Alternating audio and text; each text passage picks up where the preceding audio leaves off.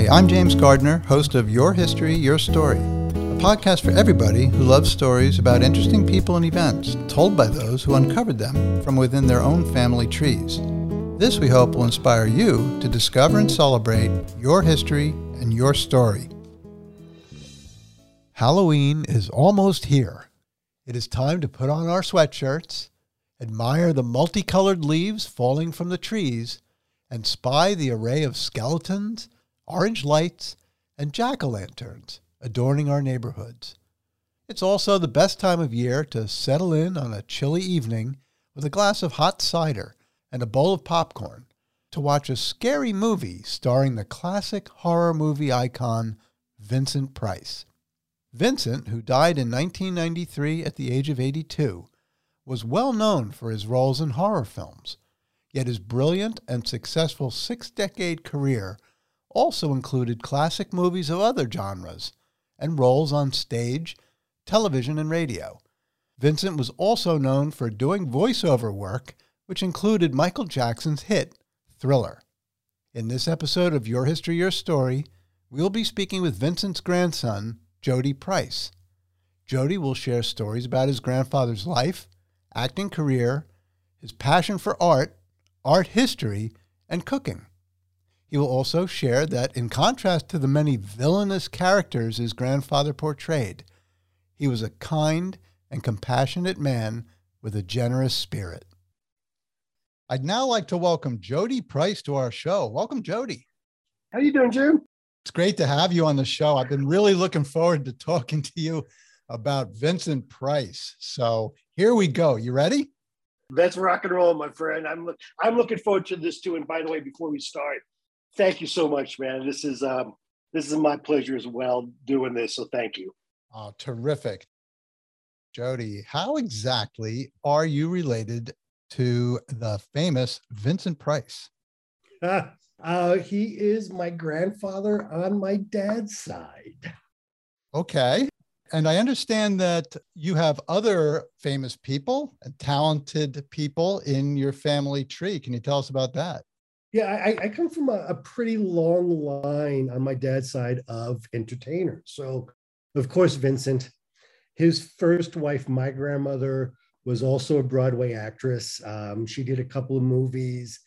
She did a couple of TV shows with Alfred Hitchcock on Alfred Hitchcock Presents. Her name was Edith Barrett. For a while, one the, you know, she was at the same kind of level that Helen Hayes was on Broadway back in the 30s. Uh, she just didn't translate well to film for whatever reason. And then uh, going further back, her great grandfather, my great great grandfather, was a gentleman named Lawrence Barrett, who was very close to the great actor Edwin Booth, and they both started one of the, the uh, more famous and, and exclusive clubs in Manhattan called the Players Club. Really? Now, Edwin Booth was the brother of John Wilkes Booth, right? Yep. Yep. But Ed, uh, Edwin Booth was the, I think, or my great great grandfather was as well, were two of the great Shakespearean actors of the uh, the mid 1800s. So there's a long line of um, of entertainers. And my dad, while he's not an actor, is a, a poet and a journalist. And a, you know, he's written one novel.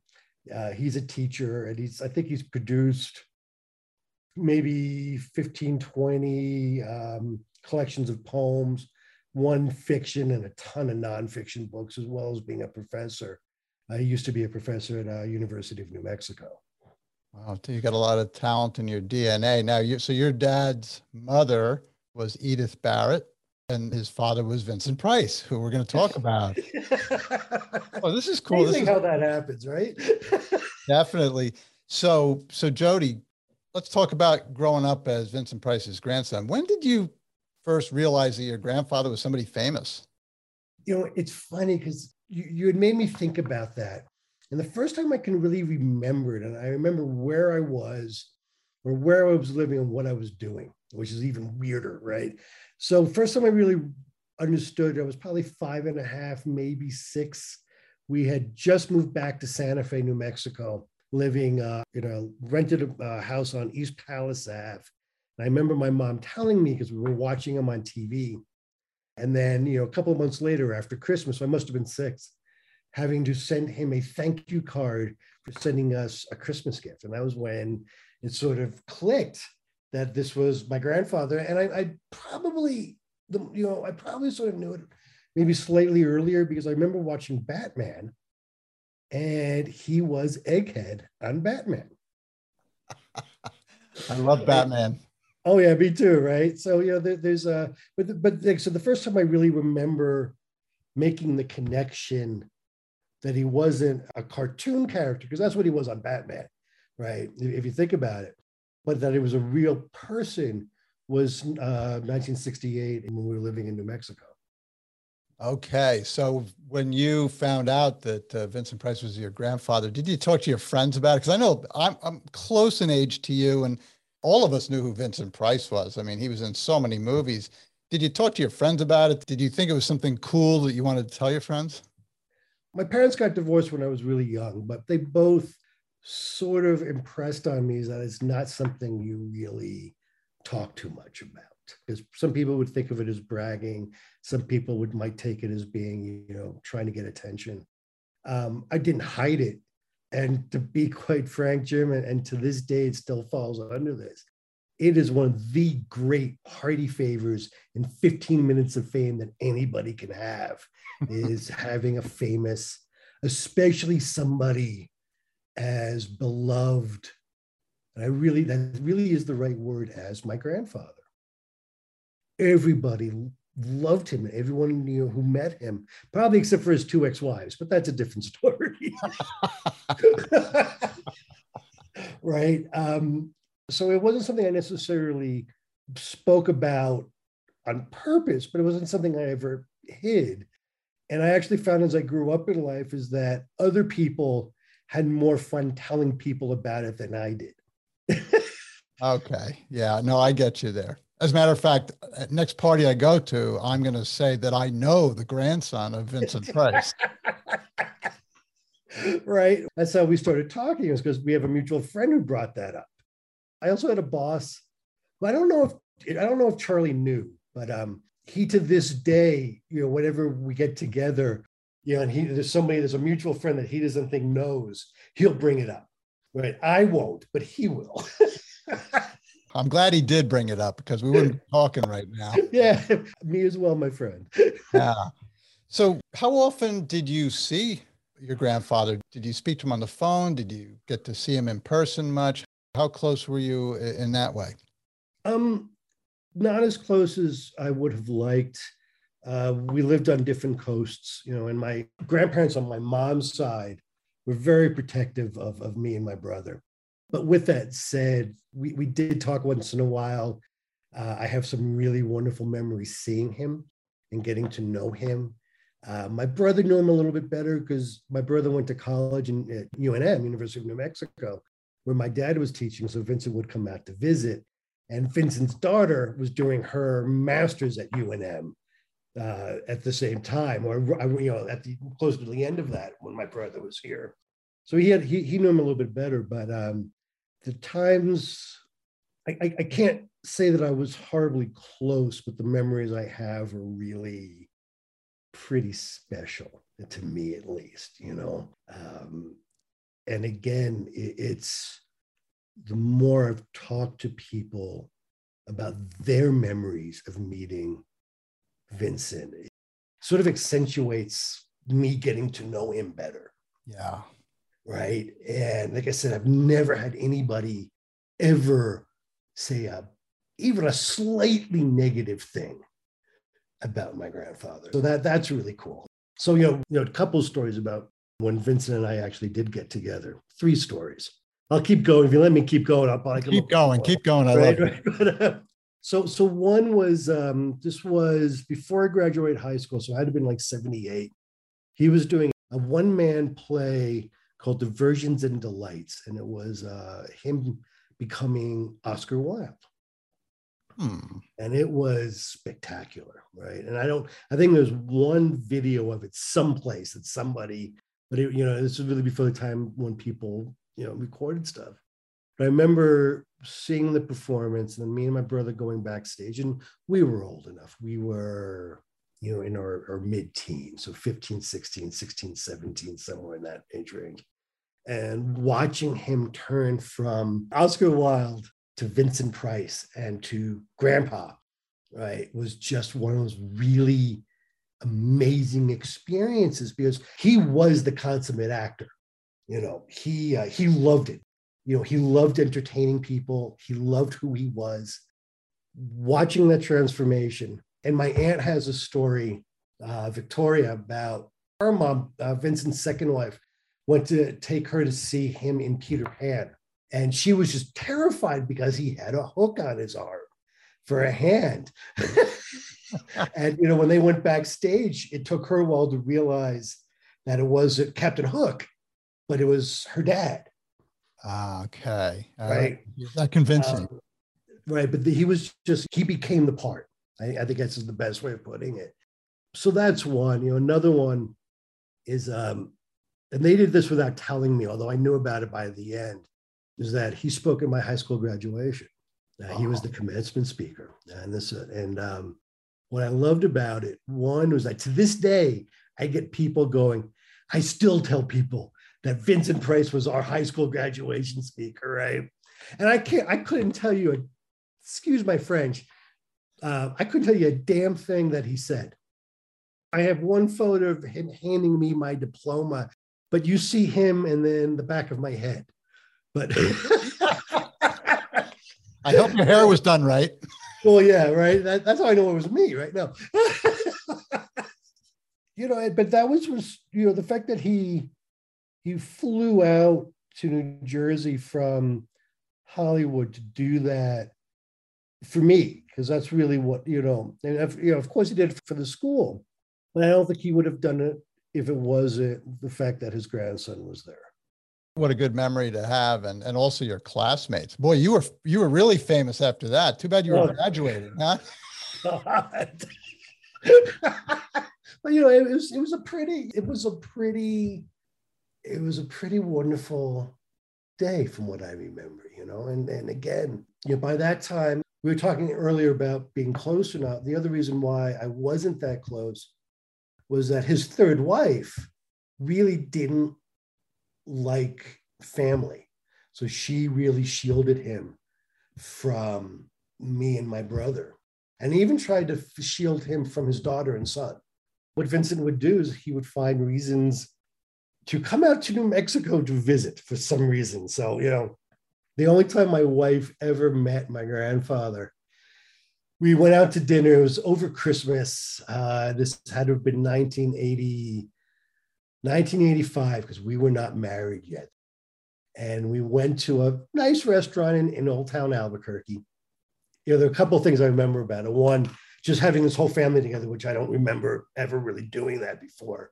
So my aunt was there, my grandfather, my dad, my stepmom, my wife, my brother, his girlfriend at the time, his girlfriend's family was there, right? But uh, Vincent, you know, of course, when you walk, when he walks in, everybody knows who it is, right? So First thing he says to the entire staff said, look, then we have a nice dinner with my family.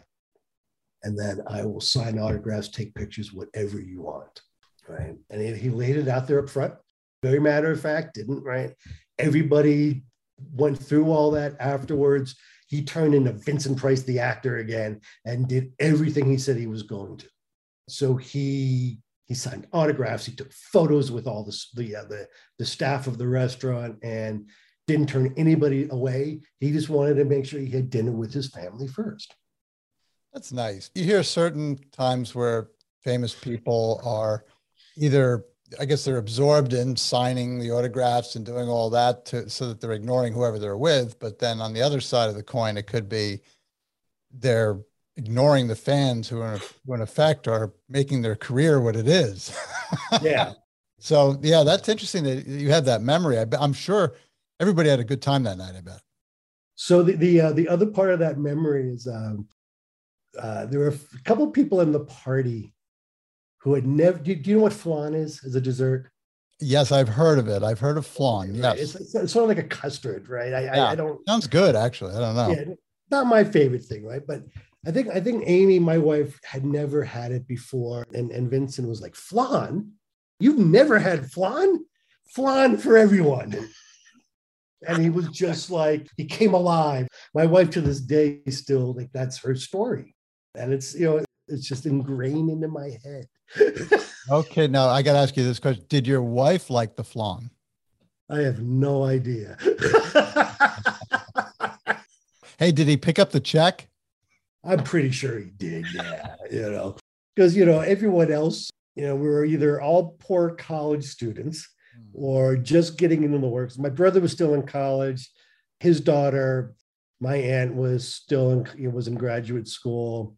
My dad was a journalist, you know, not not making a ton of money at that particular time. And so yeah, I'm pretty sure he picked up the check. yeah, nice memory. Do you remember the last time that you actually saw your grandfather, Jody? Um, I remember the last time I talked to him.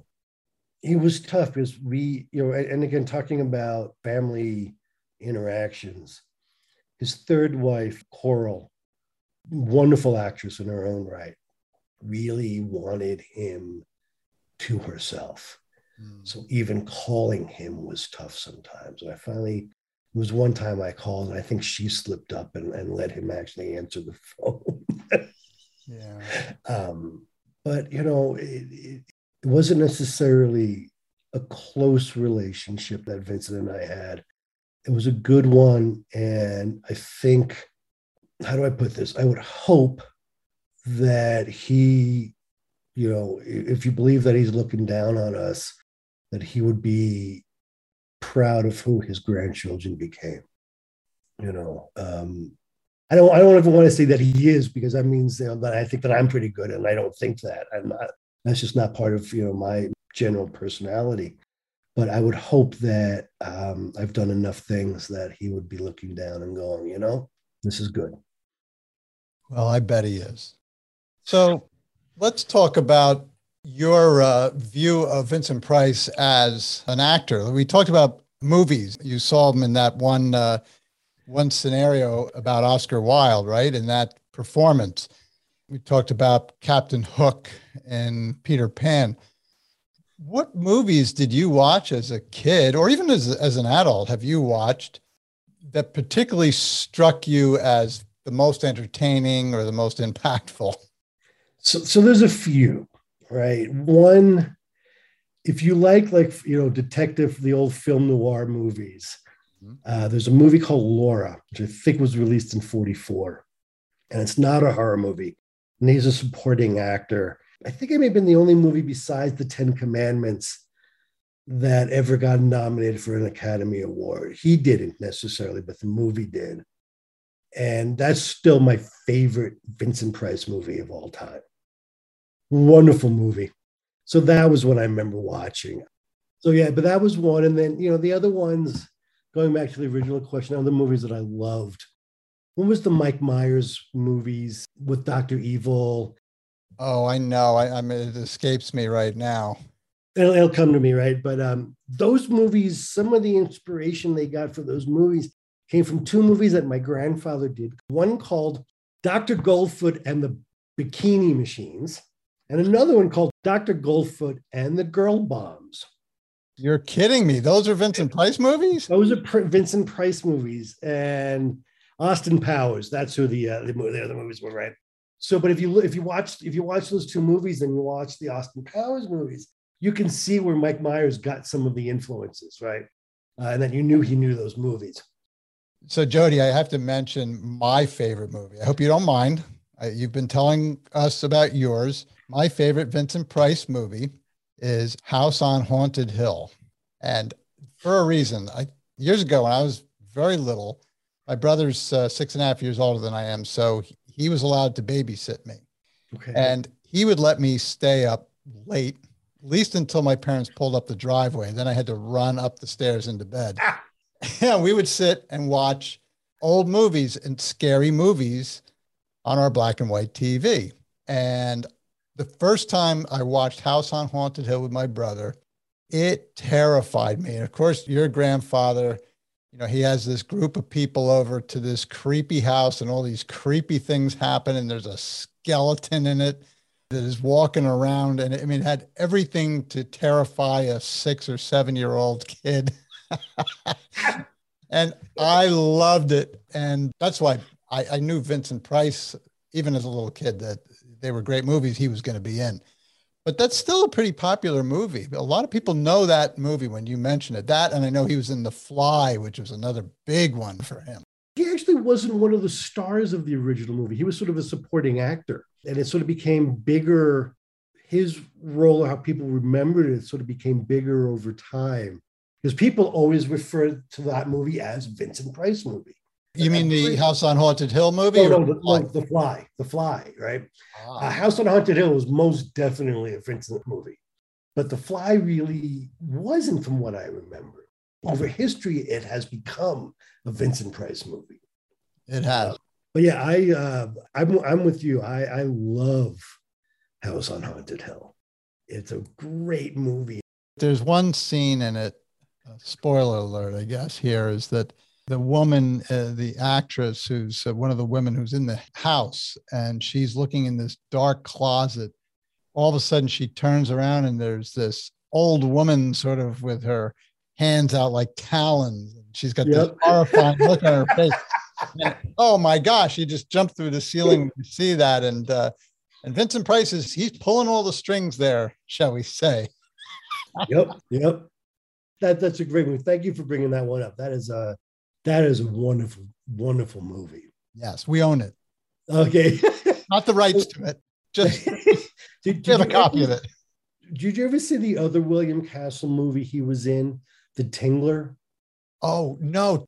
Tell us about that because you told me about that before, and there were some special effects that they used in the theater, weren't there? Yeah, and they, they did it with uh, House on Haunted Hill too, right? Um, so William Castle was a director, and he really liked special effects. Let's put it that way, right? So for House on Haunted Hill, what he did for some movie theaters, he literally had a skeleton, and there's a scene in the, in, in the movie where skeleton rises from the acid pit and comes towards the screen, right? So in the theaters, they had a skeleton coming through the screen into the audience, right? So that was House on Haunted Hill. For the Tingler, by the way, the Tingler's worth, it's so campy, it's worth seeing, right? For the Tingler, what they had done is taken some theaters and they had wired up the seats to give slight electric shocks. And the whole thing about the Tingler was that this creature that grew in your spine when you were scared. So the whole idea in the theater was that every once in a while, and you didn't expect it, the chairs would shake or would you know, get a little bit, of a shock to scare you. I think they had some theaters where there was a Tingler puppet that came out into the audience. And I could be wrong about that. Or maybe so they put something on the floor to make it feel like there was. Wow. Um, but William Castle loved doing those kinds of things. So, and Vincent loved the technology, the new technologies in movies. One of the first horror movies he really did, and it sort of um, set him up as a horror movie actor, was House of Wax. And House of Wax was one of the first 3D movies. And he loved that. You know, I think that's the reason why he took the job. To him, that was just really exciting and interesting. Cutting edge, right? Yeah, for back then. Yeah, because what that was House of Wax was 53, I believe. Oh, the 50s. Yeah. And they loved the 3D stuff back in the 50s. You see those people sitting in the audience with their 3D glasses on and everything. But I want to talk about the Tingler for a second. Okay. Right. So you got a Tingler puppet, right? Got to have a Tingler puppet. And then you have theater seats that are wired with electricity. What could possibly go wrong with that? what if you spilled yeah. your you spilled your lemonade on your seat? You'd be in trouble, right? Yeah. I'm pretty sure it was a low level buzzer, right? But um, just the idea of it, like you go to a movie and there was a term that William Castle used, and I can't remember what it was for the theaters that were set up. You know, the Tingler in something, you know, it's like, uh, you know, old movies, you know, uh, in Technicolor. There was something else that I believe he used for uh, the Tingler. Um, but, you know, that must have been pretty fun for the people who had gone, right? And so back in the 50s, movies would run for weeks, right? It wasn't like today where, you know, if you know, in a multiplex, if a movie doesn't sell out the first two nights, the next week there's a new movie there, right? You know, sometimes these movies ran for years. Uh, and I believe House of Wax was one of those that ran for a really long time. And if I have the story right, Vincent was doing a show on Broadway. And either after a matinee or before, or maybe he went to a matinee movie, he went to the see House of Wax, sat behind two teenage girls. And at the end of the movie, he reached over, put his hands on their two shoulders, and goes, Did you like that? In Vincent's voice. And from what I heard, is that the two girls just like jumped up in their seats. I bet. I bet popcorn everywhere, right? Yeah, right. You know, you see him on screen, and then all of a sudden behind you, you know, here he is, uh, you know, whispering in your ear at the end of the movie. what a what a great experience. Now, I want to ask you, Jody, we're talking a lot about his horror movies, the scary movies that he did. I want to talk about Vincent's life and how he ended up getting into scary movies. But I want to back up to where was Vincent born? I got to tell you, I always thought that he may have been born in England, that he had sort of this very posh, almost English accent voice. But I found out he was not born in England. He was a St. Louis boy, born in St. Louis, 1911. His family, grandmother's family, were the entertainers. His family let's see, his grandfather invented baking powder. Really? Right. Of all things. And then his dad ran at that time the largest candy company in the country called the National Candy Company that was out of St. Louis. Oh, I didn't know so, that. Yeah. So that's just one of those really fun little things. Um, so, you know, his background was, you know, his big thing was as a kid, he was art that as growing up was his passion and, and again you know sometimes sometimes my memory is it's called old age i think right um, he bought his first painting on layaway i think it was a it wasn't a picasso it was one of the um, impressionists but he literally saved his money and paid for it on layaway his first real painting he ever bought as part of his collection he started off with art but he ended up in acting. So how did he get involved in acting? Um, to, to, finish up the story, right? He um, sure. got his degree in in art, not as a, as a painter, but like in art history from Yale. He went over to Europe to spend time there, and he tried out for a play called Victoria Regina, and it was a very well received play in London, and that was his first real acting job. Right? I, I think when he was in high school, he may have done other acting things, you know, in and around the school. So he did this. I think he won like an award for best new actor or something. But when they sold the show to Broadway, part of the contract was that you had to do the show with Vincent. Hmm. So Vincent, you know, literally went from trying out for a part. He got it because he looked like the character, is what I've been told, right? Moved to Broadway, because the people who had put the play on in London, you know, wouldn't sell it without him going to Broadway with the play. And his first leading lady was Helen Hayes. Helen Hayes, very famous. Yes. The real grand dame of, of Broadway for, for years. That's how we got started. And she really became not only his friend, but his mentor so he had done he had done this one play. One funny story about that is um, so the, the phrase to upstage someone. Yes. So where that came from, and this is what this is what Helen Hayes did to my grandfather once, right? Is that they were doing a part, and what she would do is she would slowly. So if, if they were standing side by side on the stage, so they were both looking at the audience, she would slowly move back. So he had to turn his back to the audience to continue the line. So she was upstaging him. You know, you're a rookie. Guess what? um, so he'd done this play. He, uh, I guess, uh, the studios in, in Hollywood really wanted him as a leading actor and offered him at the time some absurd amount of money as a contract. And he went to Helen Hayes and said, Do you think I should take this? And her comment back was, Okay, do you think you can act? You've done one play. Do you think you know your craft? And he turned down the contract and then went up to the uh, Mercury Theater, which I think was in Rhode Island, which was Orson Welles' theater group. And that's where he met my grandmother. Oh, okay. Right. So from there, you know, he so he started off as a Broadway actor. He always loved being on stage. But after he actually got his craft, is when he started going in into movies. Right. In his first movie, oh, I didn't realize that Ser- Service de Luxe was his first movie. Uh, and that was 1938. I found this out recently, actually, is that Orson Welles' dad was very good friends with my great grandfather, with Vincent's dad. Oh, a connection. Yeah, right. So, and, and my, my grandmother was actually the one who was a true actress. She had the chops. He was still learning his. He had the face and the voice, and he learned. She was the original real actress in my family. He had candy and baking soda going through. Yeah, right. His veins. well, yeah, you know, and, and and she grew up in the in theater. Yeah.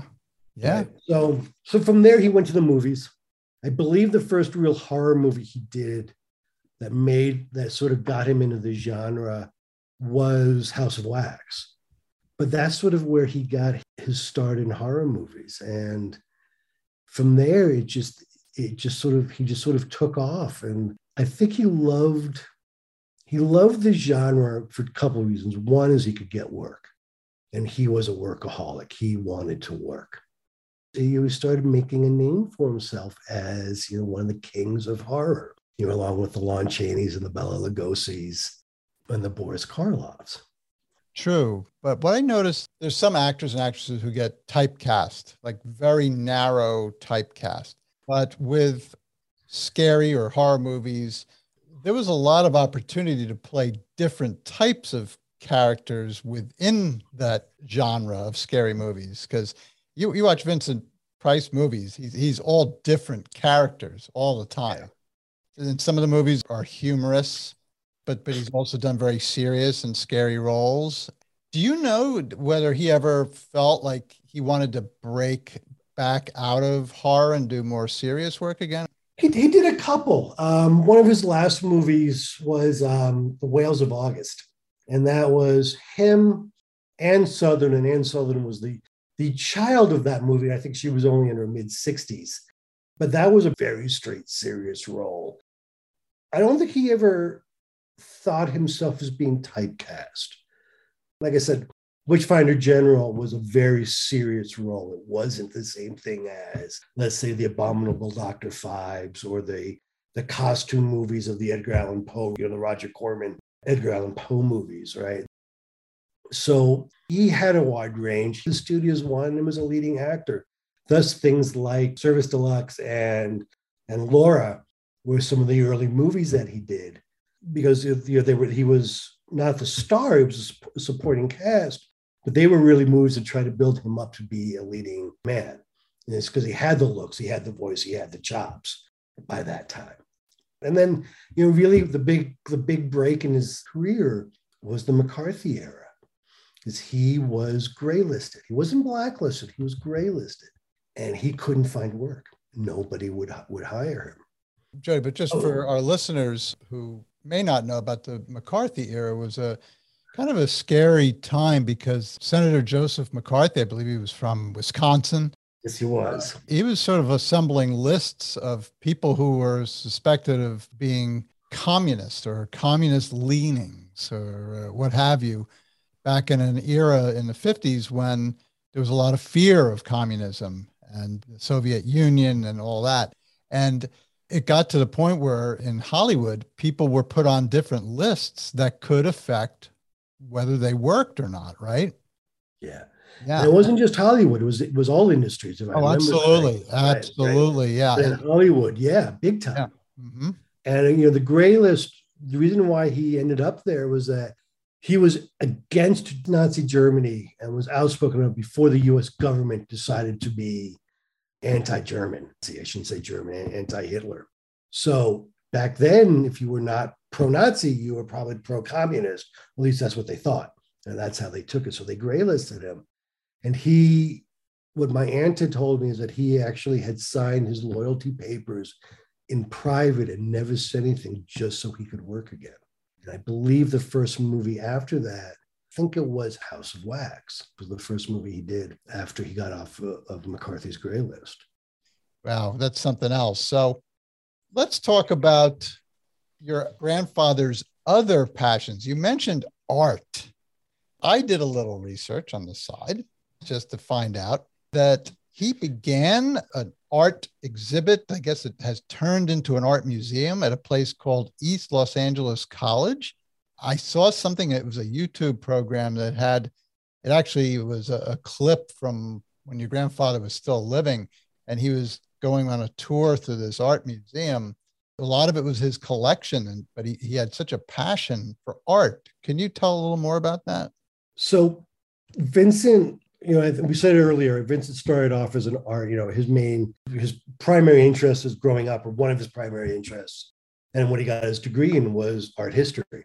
And he, one of the things that made him so special when it came to that is that to him, art wasn't something that was for the elite. It wasn't something for, for people with money. It was for everyone. Art was an everyman every person concept to him. So it wasn't about, oh, I, I, I have a million dollars. Let me go buy a Picasso to stick on my on my wall, right?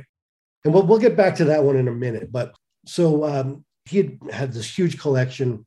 He found out about the uh, East LA College and he created the Vincent Price Museum there. And it's got a lot of his collection it was a community college, right? And, and, not necessarily the best part of, of LA at that time. One of the reasons why he chose that is again back to the it was a community college, it was something he could give back.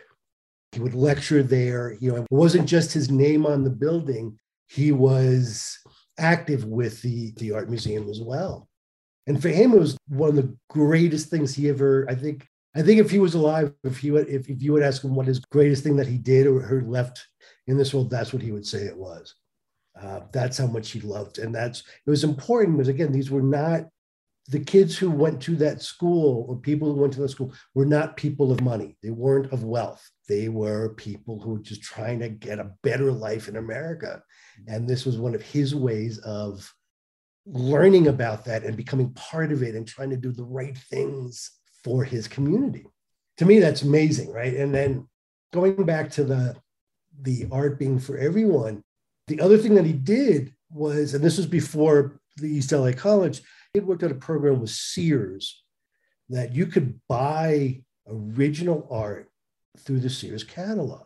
So you could buy a Picasso, and you know, an original Picasso through the Sears catalog. And Vincent and his second wife, my aunt's mom, curated the whole collection.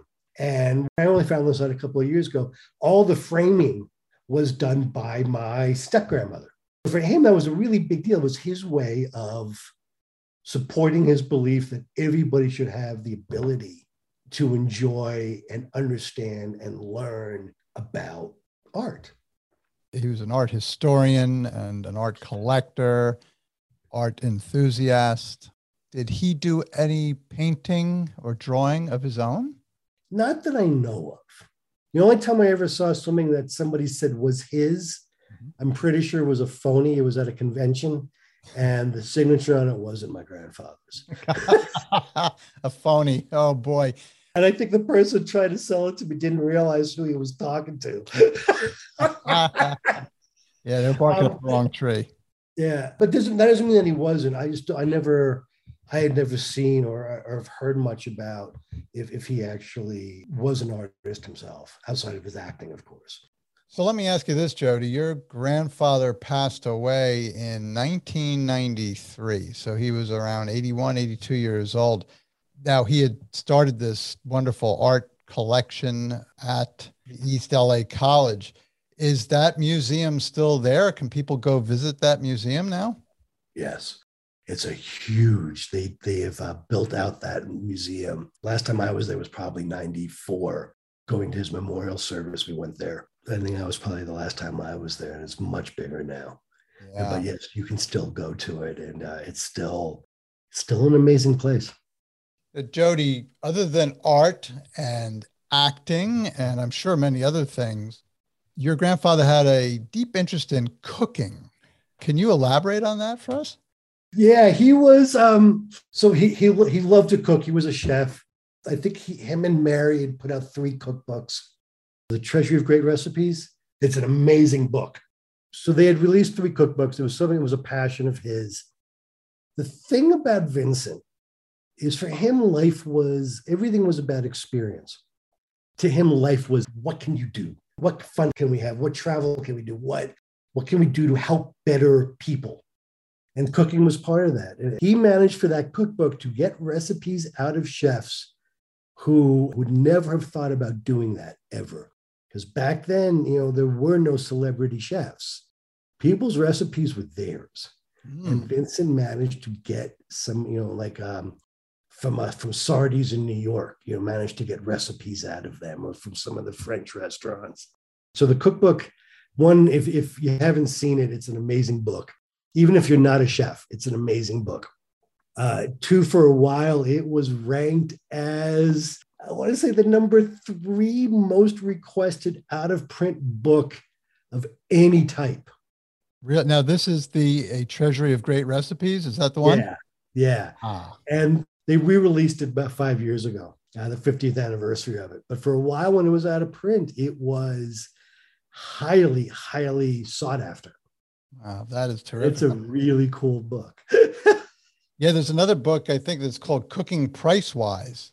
Yep. I saw that he did. So so he had a passion for cooking.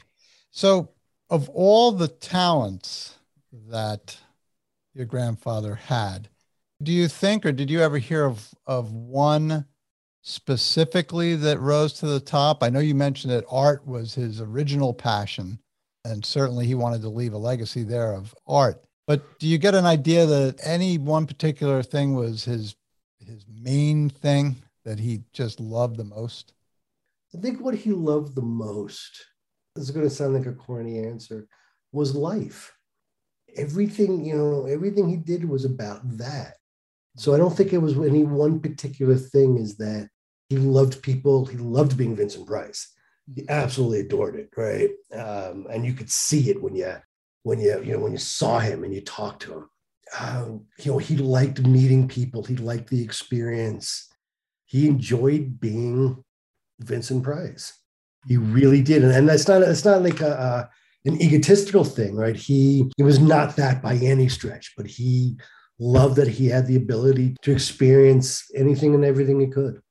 No, I do understand that because of who he was and because of his talents and the way he was able to interact with a lot of people, either through his movies or through his art programs or art museum or his cookbooks, that he was able to make an impact on the lives of people in a good way and in a fun way. And uh, just sounds like a, a really amazing guy. Now, I think you, you've sort of started to answer this question. I was going to ask you flat out what do you think your grandfather would have wanted his legacy to be? Is, it, is that going to be a different answer or is it going to be sort of what you just said? Probably sort of what I just said. Um, it's a great question. And, and as you can tell, I'm not usually speechless. So I have to think about this one. Give it a shot. Give it a shot. Yeah, you know, um, I, I think I think he would be ecstatic that people still remember who he was. I think he would be terrified about the direction that this country and some things that are going on in this world are uh, because he really cared about people. Um, you know, there was no elitism in him whatsoever. So I, I, think that would be, you know, I think that would be some of that. And um, you know, he liked entertaining. He was an entertainer. He loved that people laughed. You know, if, if you ever look through his his true filmography, if that's the what you call it, right? It's not just the 105 or 110 movies. It's the TV shows. It's the Broadway. It's the audio tapes. It's the radio that he did. He um, he was the original uh, the Saint on radio in the 40s, I believe, uh, before maybe 50s before TV. It was things like doing uh, Michael Jackson's Thriller or Welcome to My or The Black Widow by uh, with Alice Cooper. So the best way to put it, when my grandfather died, there was a, an editorial in the local paper in New Jersey, and they had a quote from him, and i am going to paraphrase. Quote basically says, "I may not have had the best career, but nobody had more fun than I did." And that's the legacy of, of really helping others, caring about others, and enjoying life along that ride, right? Yeah, it's something I'll never forget, and it's true. You know, and you talk to my dad, you talk to my aunt, and they'll tell you the same thing. You know, he loved life. I'm so glad that his talents have been recorded in movies that we can watch now. And uh, I'm so glad for those people who love art or are curious about art are able to go out and visit his museum out in Los Angeles. And that's terrific as well. And that, that his cookbooks are out there. But most importantly, that he has family like yourself who remember him fondly, even though you didn't have a lot of interaction with him because of geography and a few other things that were going on, but he made an impact on you, which leads me to this question. How has being Vincent Price's grandson impacted the person you are today?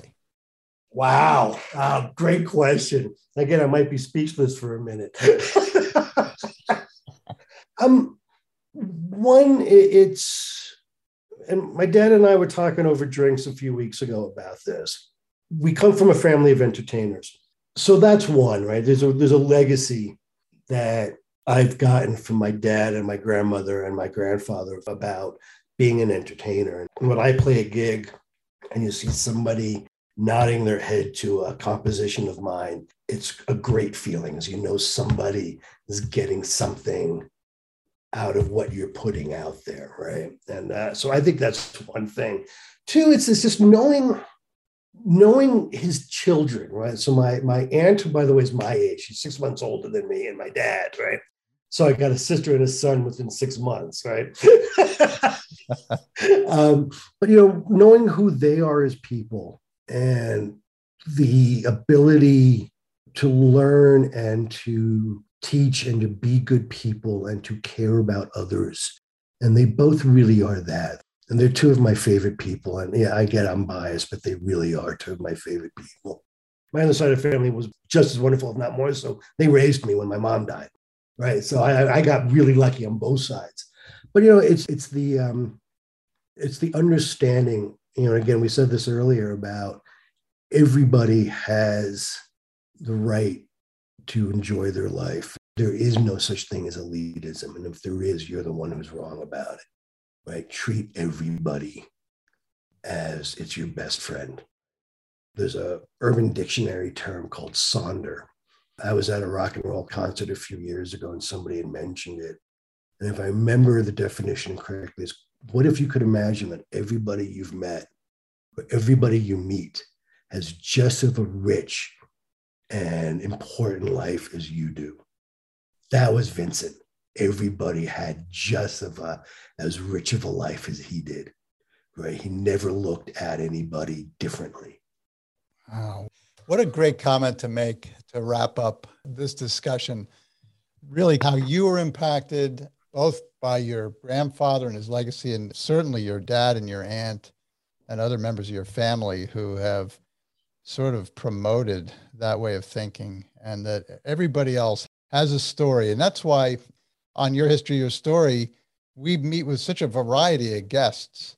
Some people are maybe very well known. Some people have a story. They're not that well known. You know, I'm not that well known. I don't, uh, who am I, right? I'm, I'm doing stories about people, but you know, I have my own story. Yeah. And everybody does and it's they're equally important just because one may be more publicized and out there doesn't mean it's any better than somebody else's story if you know next time you know if if, uh, if you live in new jersey next time you go get gas right and somebody's filling up your gas tank doesn't matter race creed religion gender whatever mm-hmm. they have just as an important life and just as a rich life as you do for me, and that's that's gone. And I, I, I admit I am, and I will promise I will shut up after this, my friend. Right? I'm blessed because both both sides of my family understood that, and I got that from both my mom and my dad. and their parents. So I, for me, it's a really important thing is that never to forget that and to live to that ability as often and as frequently and as consistently as I can. And so back to the question, what did I get from my grandfather? I got that. Yeah, that's a great thing to take away. I'm so happy that you have been able to speak with me on our show. And I'm sure our listeners have gotten some wonderful information about a terrific, talented guy coming from his talented grandson, who I have to bring this up. You're on Zoom right now, but I can see these wonderful acoustic guitars behind you up on the wall. And you yourself, you mentioned you you like music, you're a musician. You have a passion for it. What are you doing with your music and how can people find out about your music? So one you can go to a Bandcamp which is one of the new sites that people promote music. If you uh, go for NM Bliss, New Mexico Bliss, bandcamp.com. I've got a couple of songs up there. I'm going to start putting more up there. That's probably the best place. But yeah, music is my art. I can't act a lick. I can't take a photograph worth a lick. I can't paint worth a lick. I don't even know if I can play music worth a lick, but I try. You know, it's it's it's what I it's what I love. And it's something that you know as, as I move, you know, over the next few months, I'm going to get back into doing much more of and start gigging again. And it's something that's just really important. It's it's the it's my ability to it gives me an ability to express myself in a way that I can't with words. Whether that's good or bad, I don't know. And I, you know, but that's what I want to do is something. And creativity of any kind is so important learning how to think outside the box and learning how not to be constrained by what you think you know right? Who cares? Just do it. Try something you know throw paint on a wall and see what happens. And that that to me is is you know that's that's music for me is what what can i get out? So yeah so nmbliss.bandcamp.com people can email me at uh, nmprice1347 at yahoo.com um, I love talking to people. I love meeting people. And uh, you know, I'll, you know, if somebody wants to have a conversation, please, man, get in touch with me. I'll be more than happy to have one. uh, terrific, Jody. I want to thank you again for being on our show, and I wish you all the best with your music. And I urge people to reach out and listen to what you have to offer. And you do mostly instrumental, right? You're an instrumental guitarist. Yep, I um I can clear a room in 30 seconds if I try to sing. I don't try to sing. I'll tell you, if I sang with you, you could clear it in 15 seconds. So make sure you and I are not singing together, brother. okay. Hey, Jody, I want to thank you again. I hope you have a great evening. Thank you so much. Okay. God bless. Bye. Thank you for joining us for this episode of Your History, Your Story.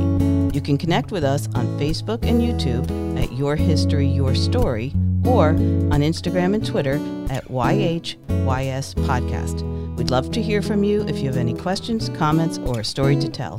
Be well and God bless.